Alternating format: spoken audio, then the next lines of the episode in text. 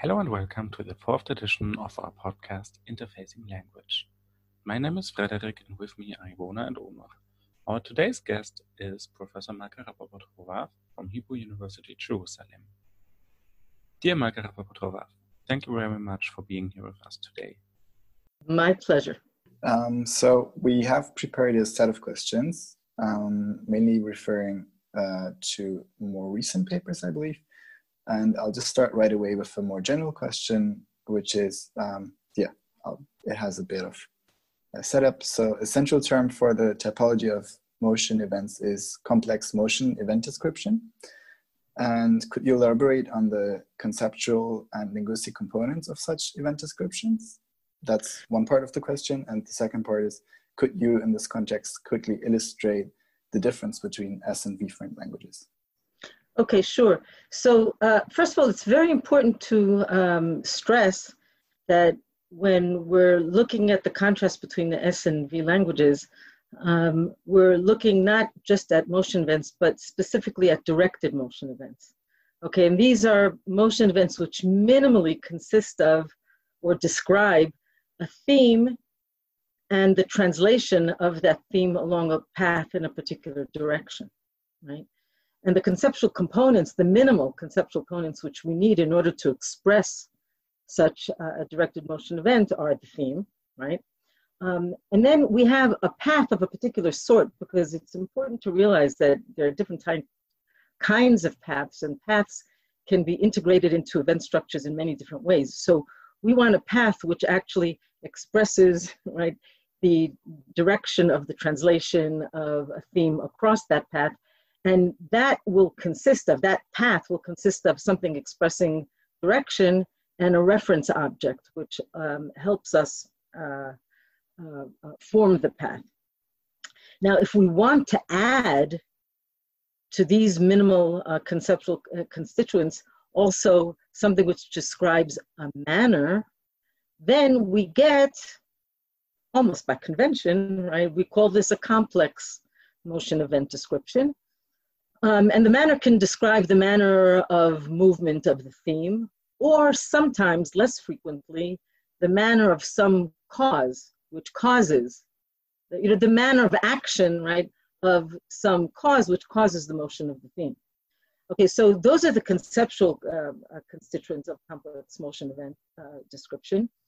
And um, then when we look at how uh, languages express such uh, event descriptions syntactically, uh, we have to look at how these components are lexicalized across languages, and we find particularly two patterns. So for direction, what we find is that direction can be encoded either in a P or a P-like element like case, right, or in a verb. And manner typically has two types of options. Either it can be expressed in a verb, or it can be expressed in all sorts of adverbial type constituents. Now, the distinction between the two types of languages has to do with, in essence, how much can be packaged into the lowest part of the syntactic tree, right? Basically, that, that part of the syntactic tree which gives you the core event, including just complements without adjuncts. S-framed languages, if you look at the options for encoding manner and direction, they make use of all the combinatorial properties. So you can have manner expressed in the verb and direction expressed in the P-type element. You can have direction expressed in the verb and the manner in an adverbial type element. Okay, so those are the S-frame languages and they're actually relatively flexible in that regard. The V-framed languages have a restriction. So they allow direction to be expressed in the verb and the manner in some kind of an adverbial element. But what they have in a very restricted way, or they don't have it at all, is having the manner encoded in the verb and the direction encoded outside the verb in what Talmy calls the satellite, right? Um, and so just to give you, you know, a, an idea, if we take something like you know, the, the man stole out of the room, there we have the manner expressed in the verb, right? And the path right, that the theme traverses is expressed in a satellite. Uh, English also allows to put the same manner in an adverb. So we can say the man went out of the room stealthily, right? Um, now you can ask if English has both these options, when will one use one option and when will one use when will one use the other option? And that probably has to do more with discourse and information structure considerations, not syntactic considerations. Uh, another example would be uh, limp. So uh, I limped out of the room, or I went out of the room limping. Okay, and you know, Romance languages, which are an example of V-frame languages, they only have the second option, right? So went out of the room stealthily or. So I think I covered all, everything that you asked in that question. So building up on that, um, the main difference seems to be the availability of a functional lexicon which encodes directed motion satellites because, well, both S and V-framed languages feature a verbal lexicon which includes, at least to a certain degree, both manner and direction verbs. However, various scholars, such as, for example, Acedo-Matellán and Mateu, propose that this is not merely a distinction between the absence of presence of a rich functional lexicon, but whether due to the structure of a certain compounding process, which is available to some languages but not to others. What is the nature of this structure and what other characteristics would we expect to correlate with the availability or unavailability of this characteristic? Yeah, um, well, I actually agree with uh, with their not necessarily the specifics of their analysis, but that that that uh, general position on the difference between the two types of languages. And once again, it's also important to realize that you know when we talk about S-frame languages and V-frame languages, it's kind of an idealization because when we look at all the options that languages have um, for expressing different types of directed motion, we, we get a much more complex picture. But we're we're gonna you know we're going to take a step back and and make reference to the idealized situation but we should realize that we are talking about an idealized situation, which is okay. So, one reason to assume that their position is correct, right, and it doesn't just have to do with the lexical inventory available to the language, is if we look actually outside of motion events for a minute, right, and look at a different type of event of change, which uh, shows typically the same properties in the two types of languages, right? So if we look at change of state events, we find that if we want to have to express a change of state and a manner, right? So languages like English for an S-frame language, right? We can say something like, you know, I wipe the table clean, or I clean the table while while wiping it. But V-frame languages, Romance languages, don't have the option of putting the manner in the verb and the result right in an AP. Now, and so you can't, you don't have the correlate, the word by word correlate of I wiped the table clean in French or in any of the other Romance languages. And, you know, here it doesn't have anything to do, right, with the functional vocabulary or the explicit functional vocabulary because, of course, these languages do have APs, right? They do have APs, but you just can't put them together. So the way I look at it, and I think this is the way Acedo-Matellán and Mateu look at it as well, is in the following way. Well, well, let's let's start let's start for a minute from um, from resultatives, right? AP resultatives, right? So APs don't express a change in a property; they express the property, right? Right? And you know, an AP like clean just express a property, right? If it's an AP, right? If it's a verb like in English, right, it can express a change in the value of that property, but the AP on its own only expresses the property. So if you take a manner verb and you take an AP, right, what and put them together, what tells you that the manner led to not just the state, but a change in the degree to which that state held. Um, and so there has to be something else, right, which is going to give us the element of change, right? Now, one of the things, and you know, we we had this question about whether to talk about manners or complementarity, but you know, um, whether or not you assume that manners or complementarity, this manner verbs typically, and this is a position that I would take actually, you know, the strong stance saying that manner verbs do not at the same time express or select, right, uh, a change, right? they don't select a change as one of their complements because they express manner, right? So if you want to say, I wipe the table clean, you need something else which is going to select, right, the predicate clean because we do know that that predicate appears very low in the tree, right? So it appears in the position of a selected element. Now, if we go back to, to, to motion verbs, the, the situation is a little bit more complex, but um, I would, I mean, one of the things that we know about directional phrases, right, is that, you know, their distribution is much more restricted than location phrases. And I, once again, I stress directional phrases, not path phrases, because path phrases have, you know, if you have a complete path, they have a much freer distribution. But directional phrases have a much more limited distribution. They don't appear as adjuncts, for example.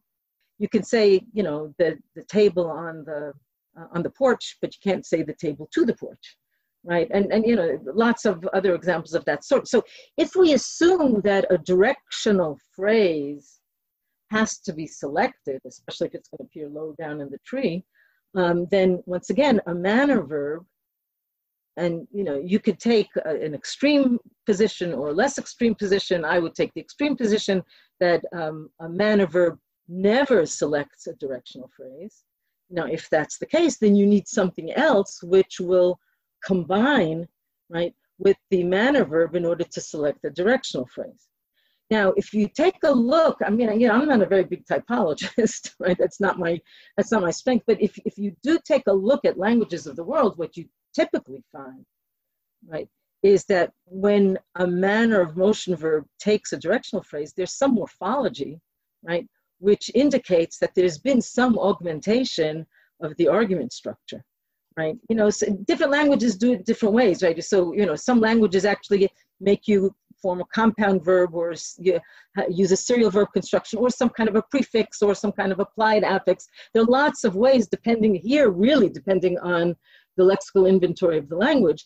But um, so, so the language has to have some kind of process which allows you to augment the basic um, uh, the basic argument structure which minimally expresses right the argument structure of the manner verb right you assume that you know the manner verb has to express its own argument structure without help it can't express anything else once you allow that if you have if the language has that ability to augment the argument structure then it then allows not just augmenting by adding APs and you know directional PPs, but it might allow all sorts of other things. So, for example, right, the Germanic languages, but not only the Germanic languages, allow uh, non-selected uh, resultative uh, resultative phrase. Uh, sorry, resultative phrases predicated of non-selected objects, um, and all sorts of argument alternations, which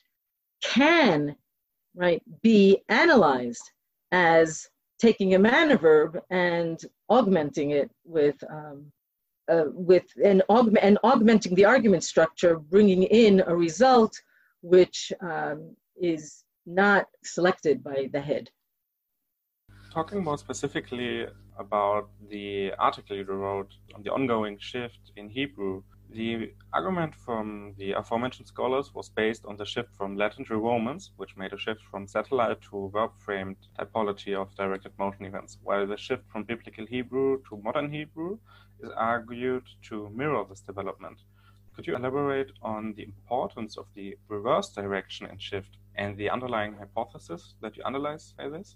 Yeah, so I mean, one of the, I mean, one of the nice things about the work of uh, and, and, Mateu is you know they carefully document the change from latin to the romance languages and actually other people have have elaborated on their work and and you know once again you know these are changes that have taken place first of all for a lot of languages, right? Because there are a lot of descendant languages from, from Latin. And over you know long periods of time, what's very nice is that all of these languages have been documented, and so one can take a very careful look at how these changes have, taken place over, and you know, over over the centuries. And you know, this is a lot of difficult work, you know, analyzing corpora, but once again, if you step back and try to take a look at the large picture, you know, and and and abstract away from you know the myriad of details, um, what what they show is that if you make the the assumption that there's one underlying process which differentiates the two types of languages, you make a prediction about the cluster of properties which will change over time, right? Because, you know, sort of if you say that synchronically, right, there's a cluster of properties which S frame languages have and V frame languages lack, right? Then if a S frame language develops into a V frame language, one would expect that entire cluster of constructions to to get lost. And, and that's what they claim to be true. Now, once again, I'm not a Romance scholar.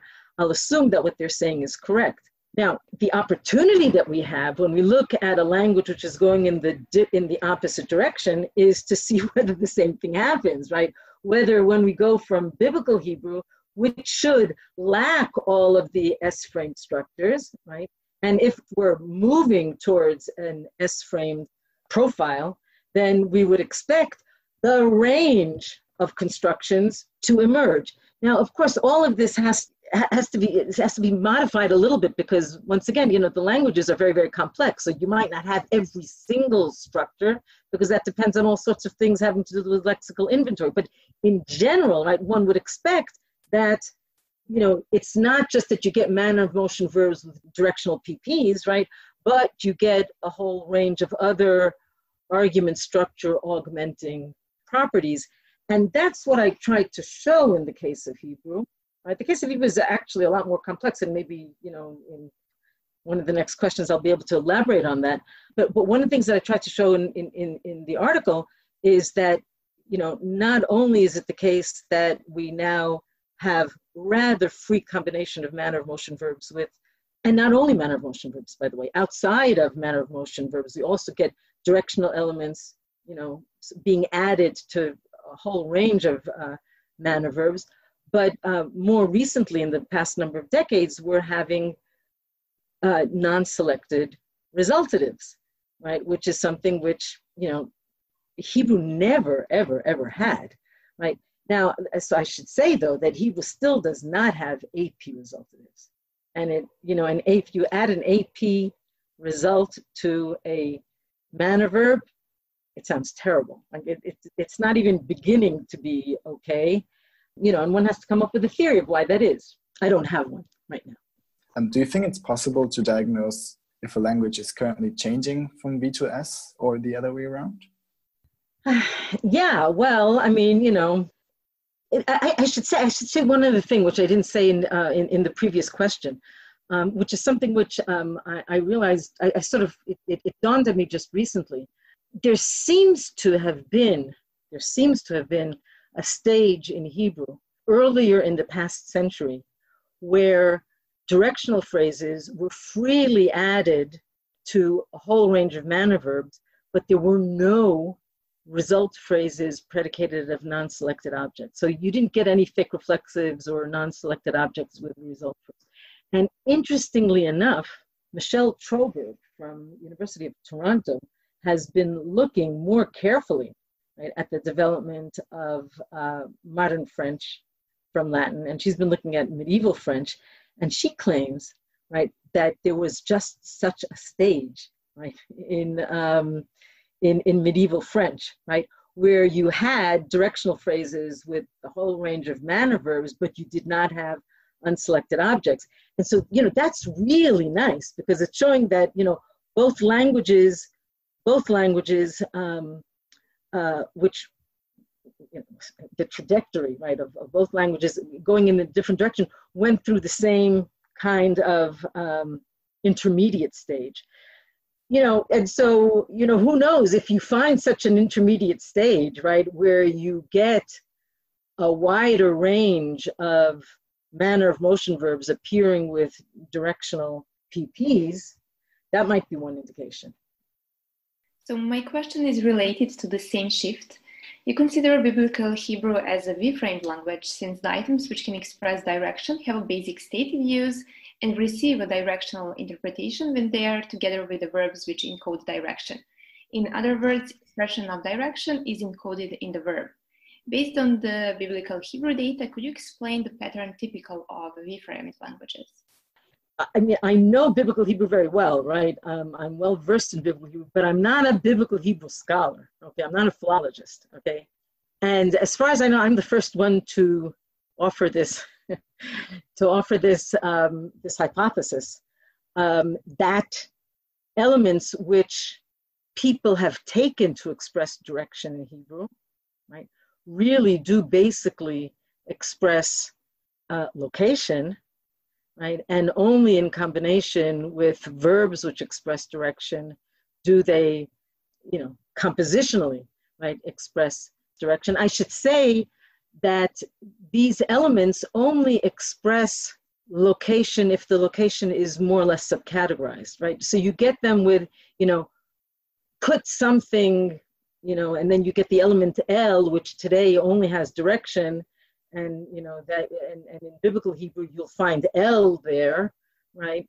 And, and there to put something usually you know verbs of putting typically take location objects not not not direction objects so, um, and I actually have consulted some of my biblical scholar philology uh, uh, colleagues, and you know they said, "Voila, you know, uh, this looks good. Uh, this this this can explain all sorts of things which we're you know we haven't really understood up until now."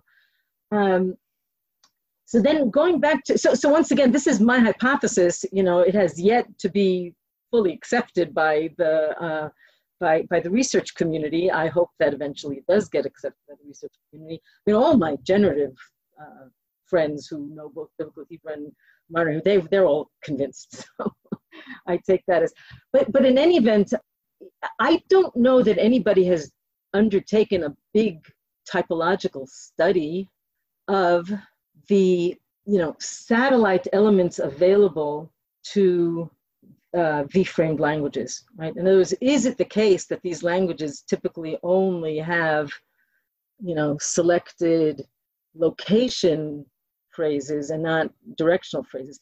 They clearly have directional phrases, right? Because you can have paths of, in all sorts of ways, but we're talking about, right, direction of this particular sort, right? And so I don't know that anybody has undertaken a, a large typological study of this. Certainly, right, if the language expresses direction in the verb and has a rich verbal vocabulary for expressing direction. You know, there aren't all that many directions that one can express, right? It's a, it's a much it's a much leaner conceptual category than manner, right? There are lots and lots of manners conceptually.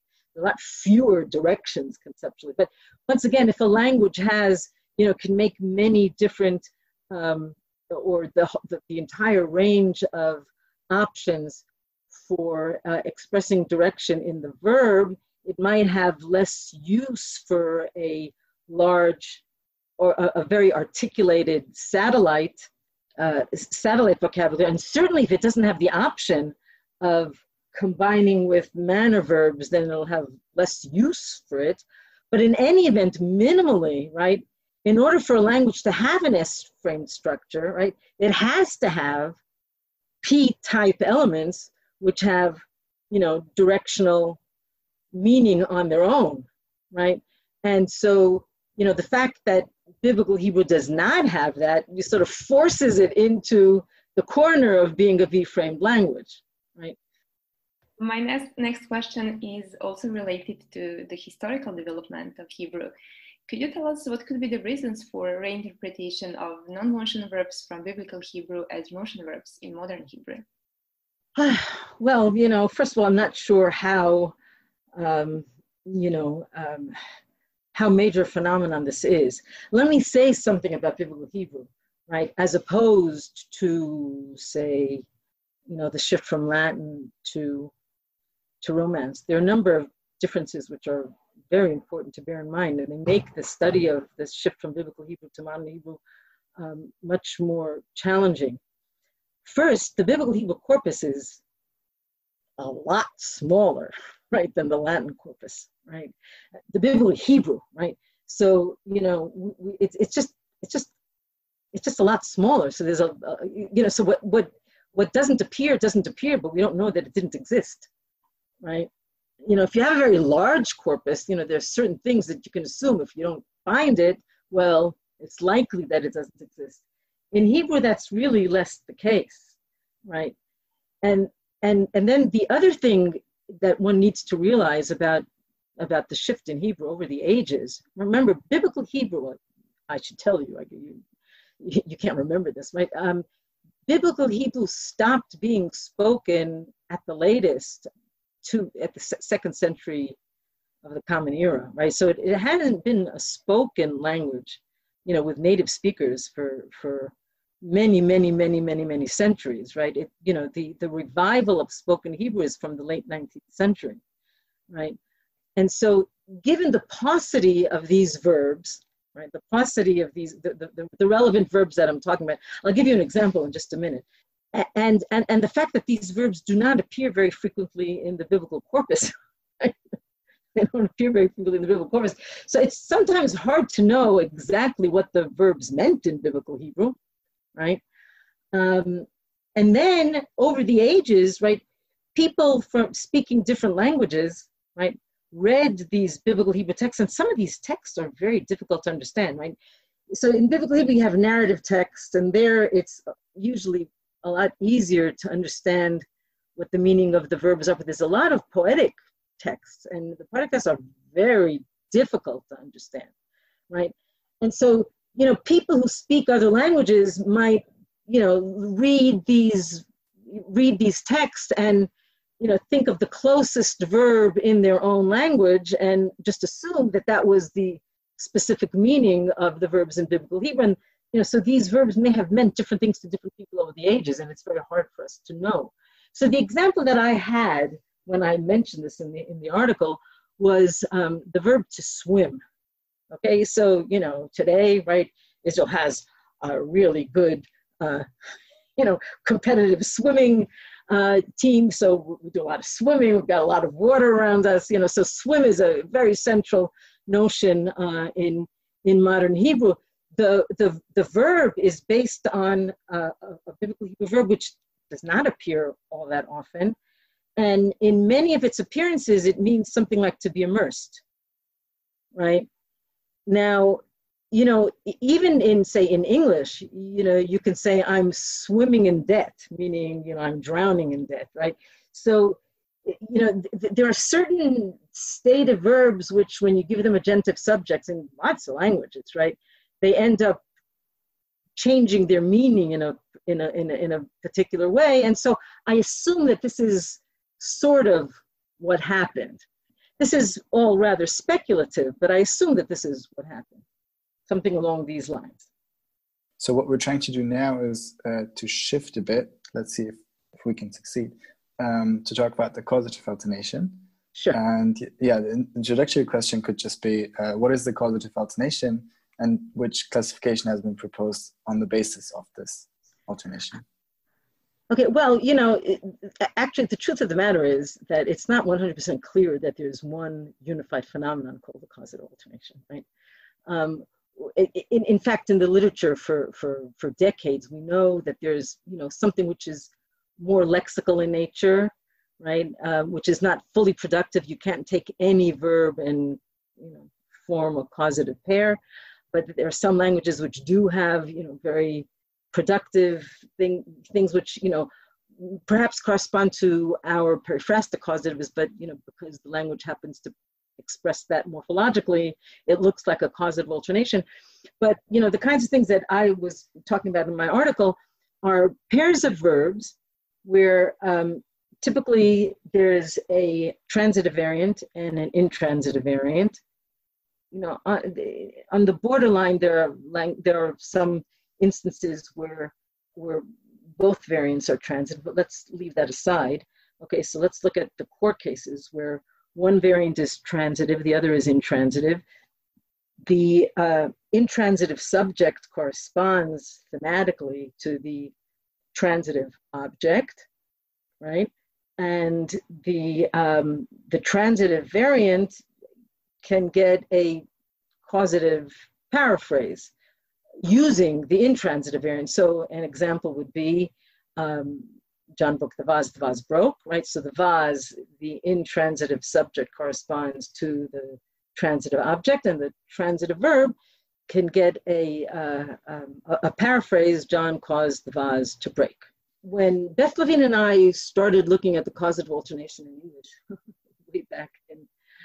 the early 1990s, one of the things that we were interested in doing was trying to figure out, you know, for which intransitive verbs does one find a transitive causative variant, right?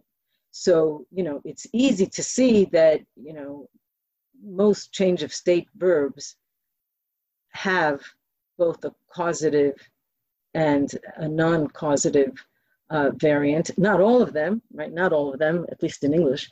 Um, uh, but but but many of them do. But then there are a lot of intransitive verbs that don't. But but not only, I should say, but not only change of state verbs form these pairs. And then you know, so there are verbs that uh, verbs don't form these pairs, right? So you can't say you know, John sang, I sang John, right? At least in English right? And what we were trying to do was to come up with, you know, sort of a single unified characterization of the class of verbs which uh, do participate and don't participate. Now, I should say this is something actually rather interesting, gives a, a historical perspective to young people like you. uh, when, when we were working in the early 1990s, generative linguists still typically when they were trying to you know develop theories or um, choose between theories and they were you know saying well this is the kind of data which will help me choose between theories. What they typically did was they you know made up the examples which were necessary to um, either make their theory a little bit more accurate or to choose between two competing theories.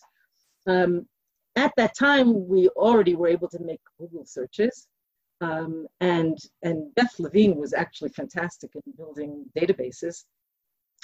So we worked with databases more than other people, but nonetheless, you know, there was a lot less available, a lot less available at the time.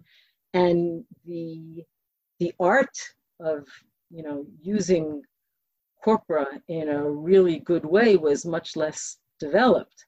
And so when we started looking at change of state verbs, we saw that there were lots of change of state verbs which seemed not to alternate. And here's another, you know, thing which is might be interesting to you. You know, if you want to see whether a verb will alternate, what people typically did was you took the intransitive variant and how did you transitivize it? You just stuck in an agent, right? Because the agent, right, is sort of an agentive change of state verb is sort of, you know, the conceptual prototype. Now, today we know that the verbs which we called in, you know, internally caused change of state verbs typically, typically, right, do not take agent subjects, right? They typically, so we, you know, formulated sentences with these agentive subjects, right?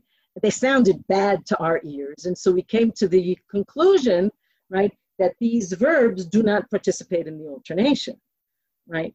And so what we had was we had change of state verbs and non-change of state verbs, you know, in both categories of the alternating and the non-alternating classes.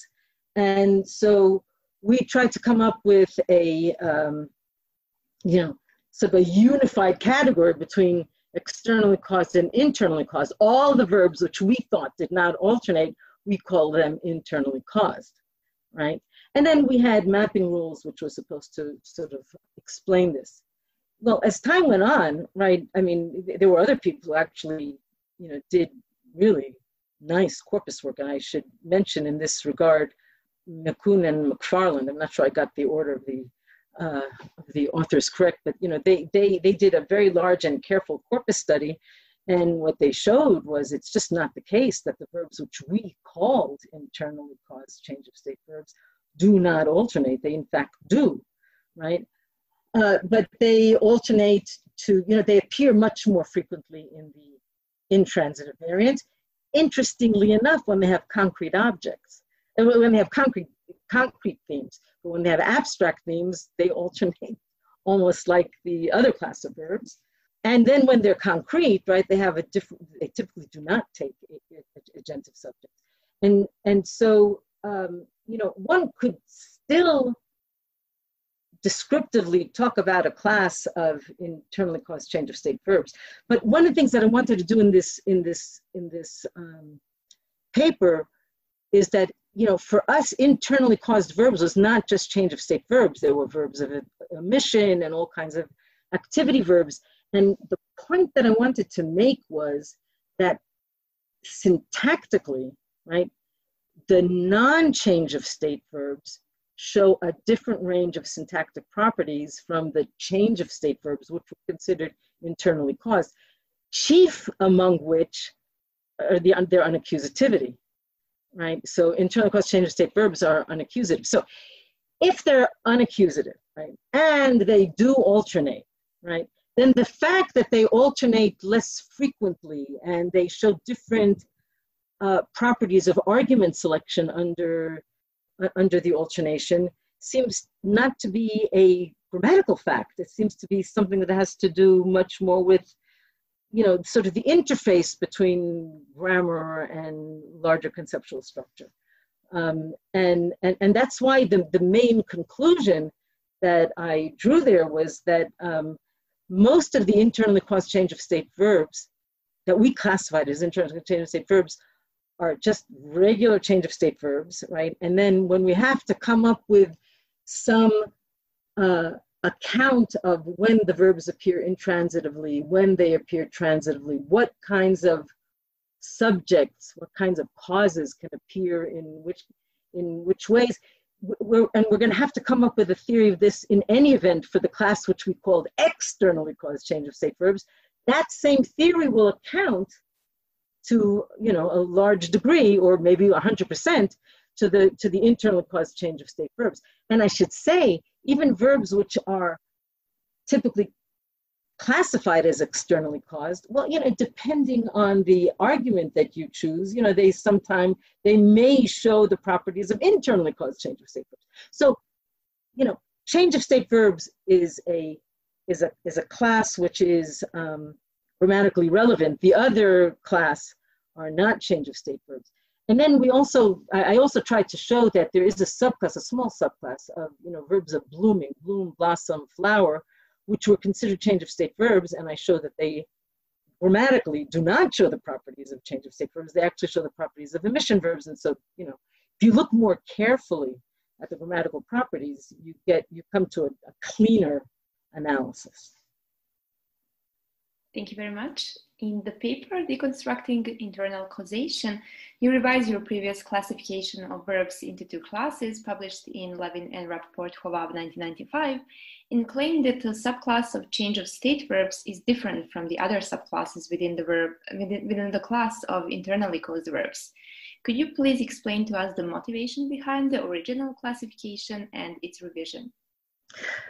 I, I, well, I, I think I, I, sort of answered that question in, uh, with the previous question. So uh, let, let me just repeat, right? So, so syntactically, right, all change of state verbs, except for the ones that don't alternate, right? And, and you know, the, you know, languages may vary in this regard. So in English, verbs of destruction, right, and killing do not alternate. They're change of state verbs, and we know that they're change of state verbs for from other ways of, of looking at it. Um, but, uh, but they don't alternate, at least in English, right? In other languages they do, but in English they don't. Um, but all the other alternating change of state verbs, on their intransitive variant, they are unaccusative, right? They are unaccusative. And this makes them grammatically different from all the other verbs which we called, right? Which we called um, internally caused verbs, including, by the way, verbs of blossoming and flowering, which appear, you know, to be cross-linguistically actually um, unergative, right? So, so um, it, it, it, seemed to me that, um, you know, if, if, if, if the classification of internal causation versus external causation is supposed to be a classification at the interface between conceptual structure and grammatical structure, the fact that one class is you know, comes out unergative or transit and the other class comes out unaccusative, that seems to indicate that, um, you know, that, that this is a wrong classification, right? Now, I should say that my article from 2014, which didn't really deal with the internal caused change of state verbs, but just the regular run of the mill change of state verbs, where I started looking more carefully and, and, and also the, the article that Beth Levin and I wrote in, in 2012, we started looking more carefully at, you know, what licenses, for verbs that in principle do alternate, what licenses the, um, the transitive variant and what licenses the intransitive, what, what contextual factors license the two variants, and how can you tell which kinds of causes for the external argument are appropriate for which kind of objects that helped me right? That that served as an intermediate step and said well if we take that kind of perspective then when we look at inter- what have been called internally caused change of state verbs we don't have to say anything else right? They're change of state verbs. That's why they're unaccusative. And the fact that they alternate in a funny kind of way comes from all sorts of factors Thank you very much. And my next question is related to the same paper. Could you explain what exactly you assume under the term natural, natural course of events and how is it related to the class of internal caused verbs? Yeah. Um, well, I mean, you know, the truth is I never gave a, I didn't give a formal analysis of, you know, the natural course of events. It's something similar, right, to Dowty's inertia worlds, right? The idea is like, you know, if you, if you put a cup on the table, right, and you assume that nothing unexpected happens, right? The cup is not going to break, right? You know, so and, and this is true for many change of state verbs. For some change of state verbs, it depends on the argument that you choose, right? So, you know, if you talk about a shoe, right, you know, if you just leave a shoe without doing anything to it, it's not going to widen, right? But I don't know, perhaps under certain circumstances, there are things that widen, you know, in their in the natural course of events. Okay, so uh, so so for example, hair, right? If you just leave hair alone, it will lengthen, right? Or days, days in the natural, just the world as we know it, days lengthen in the summer and they shorten in the winter, right? This is just just just using what we know about the world, right? And so the verbs which, and it's not a very large class, right, but the verbs which have been called internally caused change of state verbs are verbs which typically describe, they, they typically select, you know, things that have um, like natural kind of uh, objects, not artifacts. And, and, and what they, what they describe are changes which, you know, if you just leave the theme alone, and the world continues in the way we know it, that, that entity is going to undergo such a change. So that's what I mean by the natural course of events. Now, so these verbs, which you know have a you know sort of a rather narrow selection in their concrete sense, this is why we might call them internally caused change of state verbs because we don't even have to mention the cause because the cause is in some sense irrelevant if we know that these things are going to change in the natural course of events right? The way the world the, the world as we know it. But when we use these verbs metaphorically right so take erode soil may erode under very natural circumstances and we don't have to specify why but if we say you know something eroded my confidence confidence doesn't just naturally under familiar circumstances erode. And so you won't say my confidence eroded. You'll usually specify if there is a change in your confidence such that it eroded, it'll be very relevant to know why it eroded, right? And so that that's more or less the idea. I hope I made myself clear. Yes, thank you very much. And I think Frederick has a further set of questions related to the same paper. So, abstracting away from the concrete examples of change of state verbs, um, a central divide in syntactic theory is the debate whether structure is lexical or syntactic. Some parts of these debates seem to be present in event semantics as well, while some authors argue for a syntactic decomposition of event structure. The term lexical semantics already suggests some kind of listed approach to event semantics that is not necessarily based on syntactic derivation. What evidence does your work on causation, as well as possibly the manner result complementarity, but can focus on causation, um, what evidence does this analysis provide for either position is this merely a theory internal debate, or can the semantic formalism can be adapted to both of them? Or taking into account your last examples of uh, internal uh, change of state verbs, should we maybe include a third option, which is a pragmatic approach to grammar? Well, you may uh, people may be somewhat surprised at, at the answer that I'm going to give um, because you know I, I, Beth Levin and I, our work has typically been classified as lexicalist, even though um, in much of our work, you know, certainly, certainly by the end of the 1990s and, and you know the, the, stuff that we did um, at the beginning of uh, this century, we very often made it clear that we're not taking a position. We, you know, we we we formulated event structures, and um, because we were much more interested in a finer grained look at um, the semantics of what we today call the root, uh, we didn't really take so much of a position on, on how these event structures are encoded. And we said, you know, what we're saying today can go in either direction. Today, I, I have more to say about this. So, so, first of all, I mean, if you take a look at event structures that people have formulated, not on a neo-Davidsonian representation, right, but on the kinds of representations that, say, um, Beth Levin and I have, have developed, and, and other people as well. You know, people before us. You know, Jackendoff, Pustejovsky, lots of people. Um, so event structures so many properties that are very, very, very, very similar to syntax, right? There's a small set of categories, so it's kind of lean. Um, they have hierarchical structure. It has, you know, small set of functional elements and function argument structure. It has modification. So, you know, it looks like syntax, right? So why don't we just say that it is syntax especially since, you know, parts of what we put into core event structure don't seem to form natural lexical entries, right?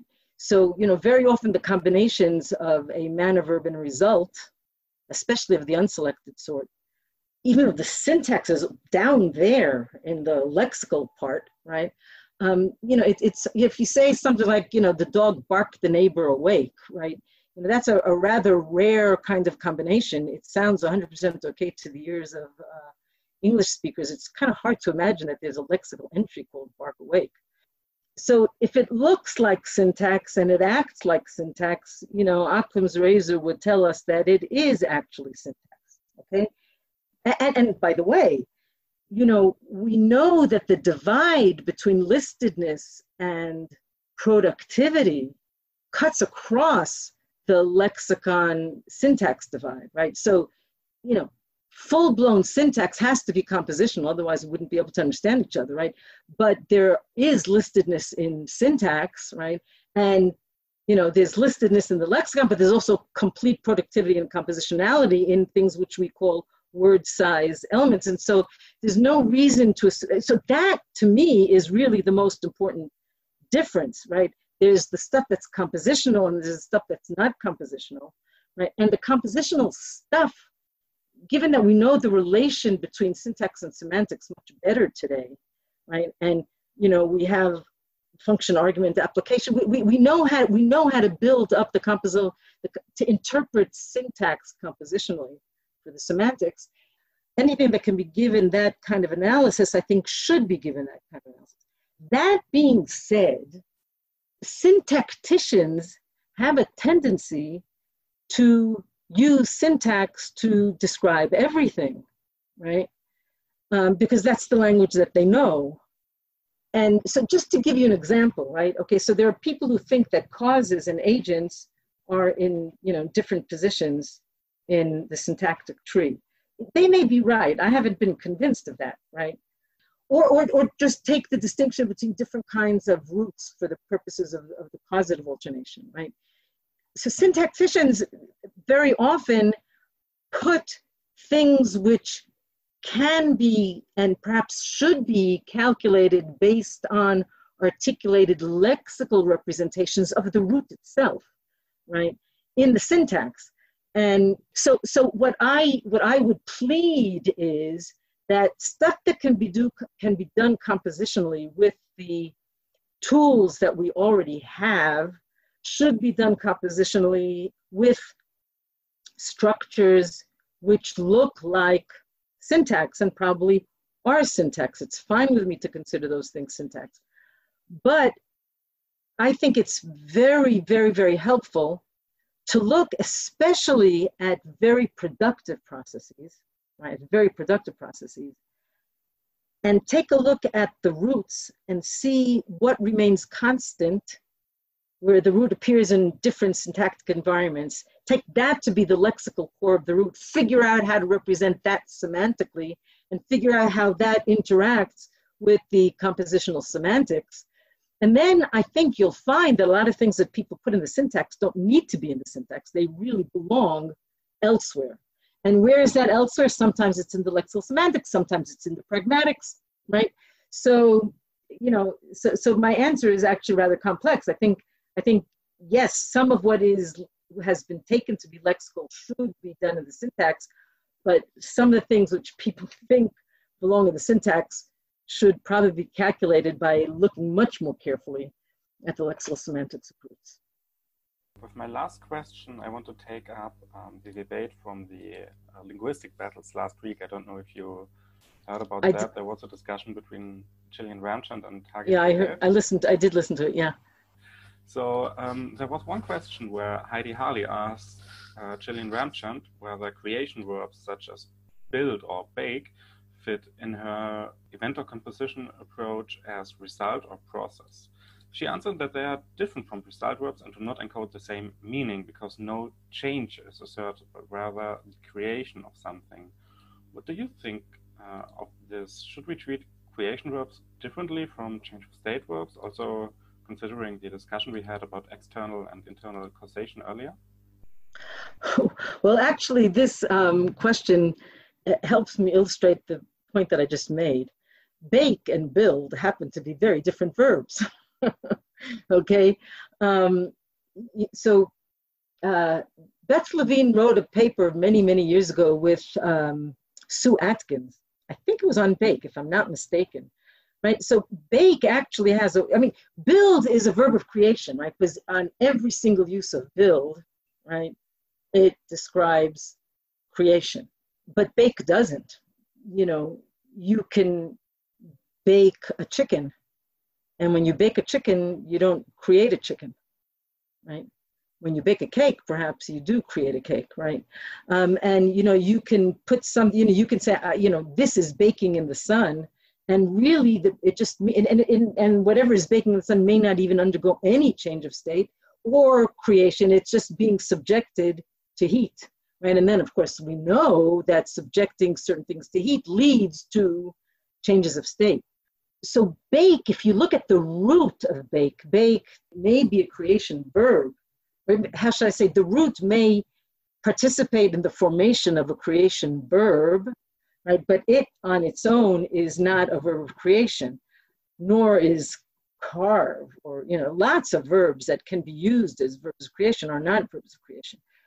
And you know even a verb like write, right, doesn't doesn't act like a verb of creation, even though whenever, whenever you write, you sort of, you know, something has to. If you look at verbs that really are verbs of creation, like build and construct, right? And I don't know how many of, there, of those there are, but you know, there, there are some. They they're very strongly transitive. Well, actually, they're actually not.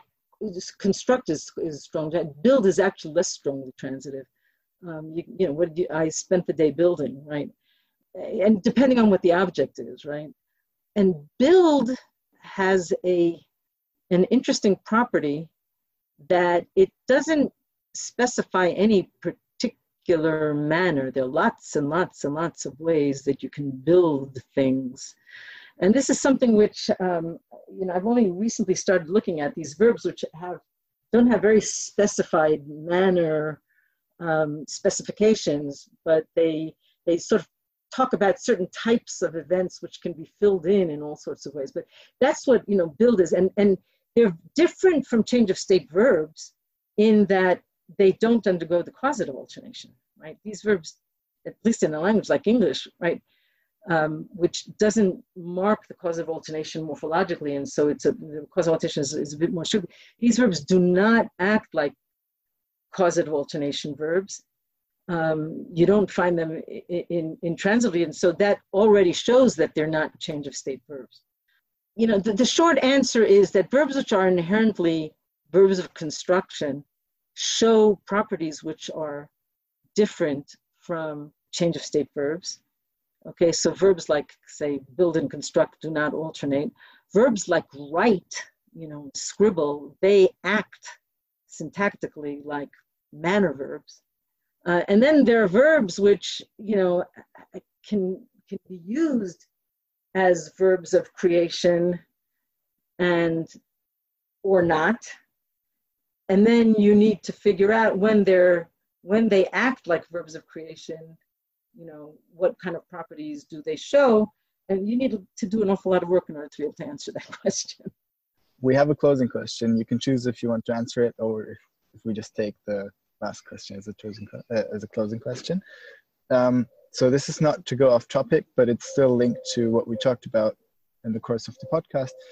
So what what sparked me is what does the difference between uh, S and V frame languages or the scale between them, if you say there's you know the reality in the languages, mean for the translation of texts, and how does a shift in typology influence our understanding of ancient texts? And I know this is more of a philological question. Oh, those but, are uh, those are those are two separate questions, right? Um, yeah. Right, right. So, so there, there actually is a very, very large literature on the typological distinction between S-frame and V frame languages and translation, right? So, so Dan Slobin was the one who, started looking at that along with Ruth Berman, and they have lots and people who followed suit um, you know, I'm not a big expert on this, but you know, but like one of the things that they noticed was that, um, you know, um, in in translating from S-frame languages to V-frame languages, manner uh, descriptions often drop out, and this has all sorts of ramifications for all sorts of things, right?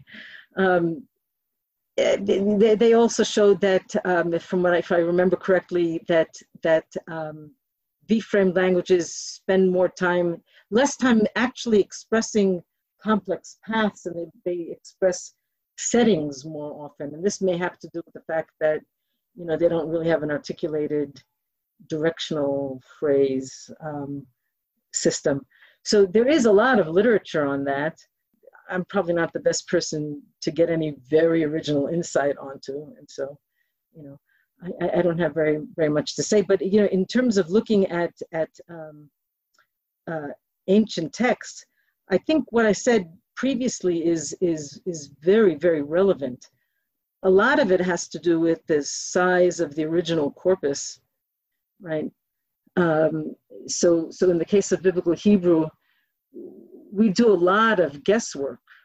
We have to do a lot of guesswork. I mean, we do have translations, right?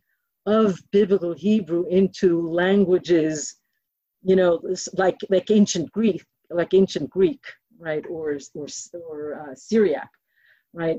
And I guess one that's a lot of you know really difficult philological work, and and and I guess I guess Greek was always a V-frame language as well, and so, uh, but but it, it's it's it's a, it's you know even though these biblical texts have been studied and and interpreted nonstop over the ages, right? Typically, the people interpreting were native speakers of languages very often with a different typological profile, right? And so, you know, it, it could very well be that their interpretation of the text are sometimes influenced by their typological uh, profile. Um, uh, yeah, and, and then and then once again, biblical uh, Hebrew was produced over the ages, right? Hebrew never stopped being produced. So even after it stopped being um, a spoken language, texts and you know huge, huge, huge numbers of texts have been produced over the millennia Um, but these were always texts that were produced by non-native speakers. So, you know, the question of what you can, um, uh, of what kinds of conclusions you can draw from these texts for the continuity of how the language developed is much, much more complex, right? Um, and so, you know, this is something which, you know, we at Hebrew University started actually looking at. It's a, it's a huge task and it's very, very complicated. It has to do with, you know, language contact, language change. Um, and we don't know very much about languages which don't have any native speakers, you know, so how do we characterize the knowledge of people who produce texts in a language which doesn't have any native speakers, right? So this is a, a very, very complex kind of question, which, you know, there's a community of people now in Israel trying to answer these questions. And, you know, there's a lot that's just left open. I'm, I'm very happy with the answer. Good. Um, and I think we don't have any more questions. So we've Good. learned a lot of things. Thank you so much for taking the time. We also went a bit over the overtime, so I hope that's not Yeah, that's it's my it's my pleasure. It's my pleasure. It was it it was a, a pleasure to be talking to you. Oh, thank you. Thank you very much also from my side for closing off our podcast session. And um, what we did earlier in some podcasts would be to, to give you the opportunity to close off um, as the last words. So if you have anything, any message, you are very welcome to do so. Hmm. I actually hadn't thought of it. Last words, right? Last words before departing. Um, but but I, I think I think what, what I said to your more general question about you know lexical versus syntactic representations is the kind of thing which I think you know if I were ever to leave a legacy, this is the legacy that I would like to leave. That that one should really pay very careful attention to the to certain aspects of the lexical semantics of roots, right? So you know, it took me a long time to, to, to understand how the distinction between roots and verbs, right? Root, roots and syntactically constructed verbs can provide insight into the analysis of the semantics of verbs. Um, but having made that distinction, I would spend much less time looking at unpredictable uses or unpredictable meanings of roots. I know a lot of people spend their time looking at that and looking at locality constraints for specialized meanings. Personally, I don't know whether, you know, I want to broadcast this to the world, but I'm actually rather um, skeptical that there are any syntactic constraints, right, on this specification you know locality locality specifications for for special meanings but i think and, and it's not that those things aren't interesting. They are interesting and there's possibly a lot that one can learn. And sometimes what seems to be an unpredictable meaning can turn out to be predictable if we look more carefully at the lexical semantics of roots. But what one needs to do is really look at the different appearances of the root and see if one can isolate a constant core of meaning and then a lot becomes much more compositional than people think. And I think that compositionality should be done in the syntax, right? That's that's the, you know, semantically interpreted syntax is the tool that we have for compositionality. And very often we need a combination of compositionality and un- unpredictability. Um, but but so, so I, I think that the debate between the lexicon and the you know lexical approaches and syntactic approaches is barking up the wrong tree. We need to be good lexical semanticists and good syntacticians and good semanticists all at the same time.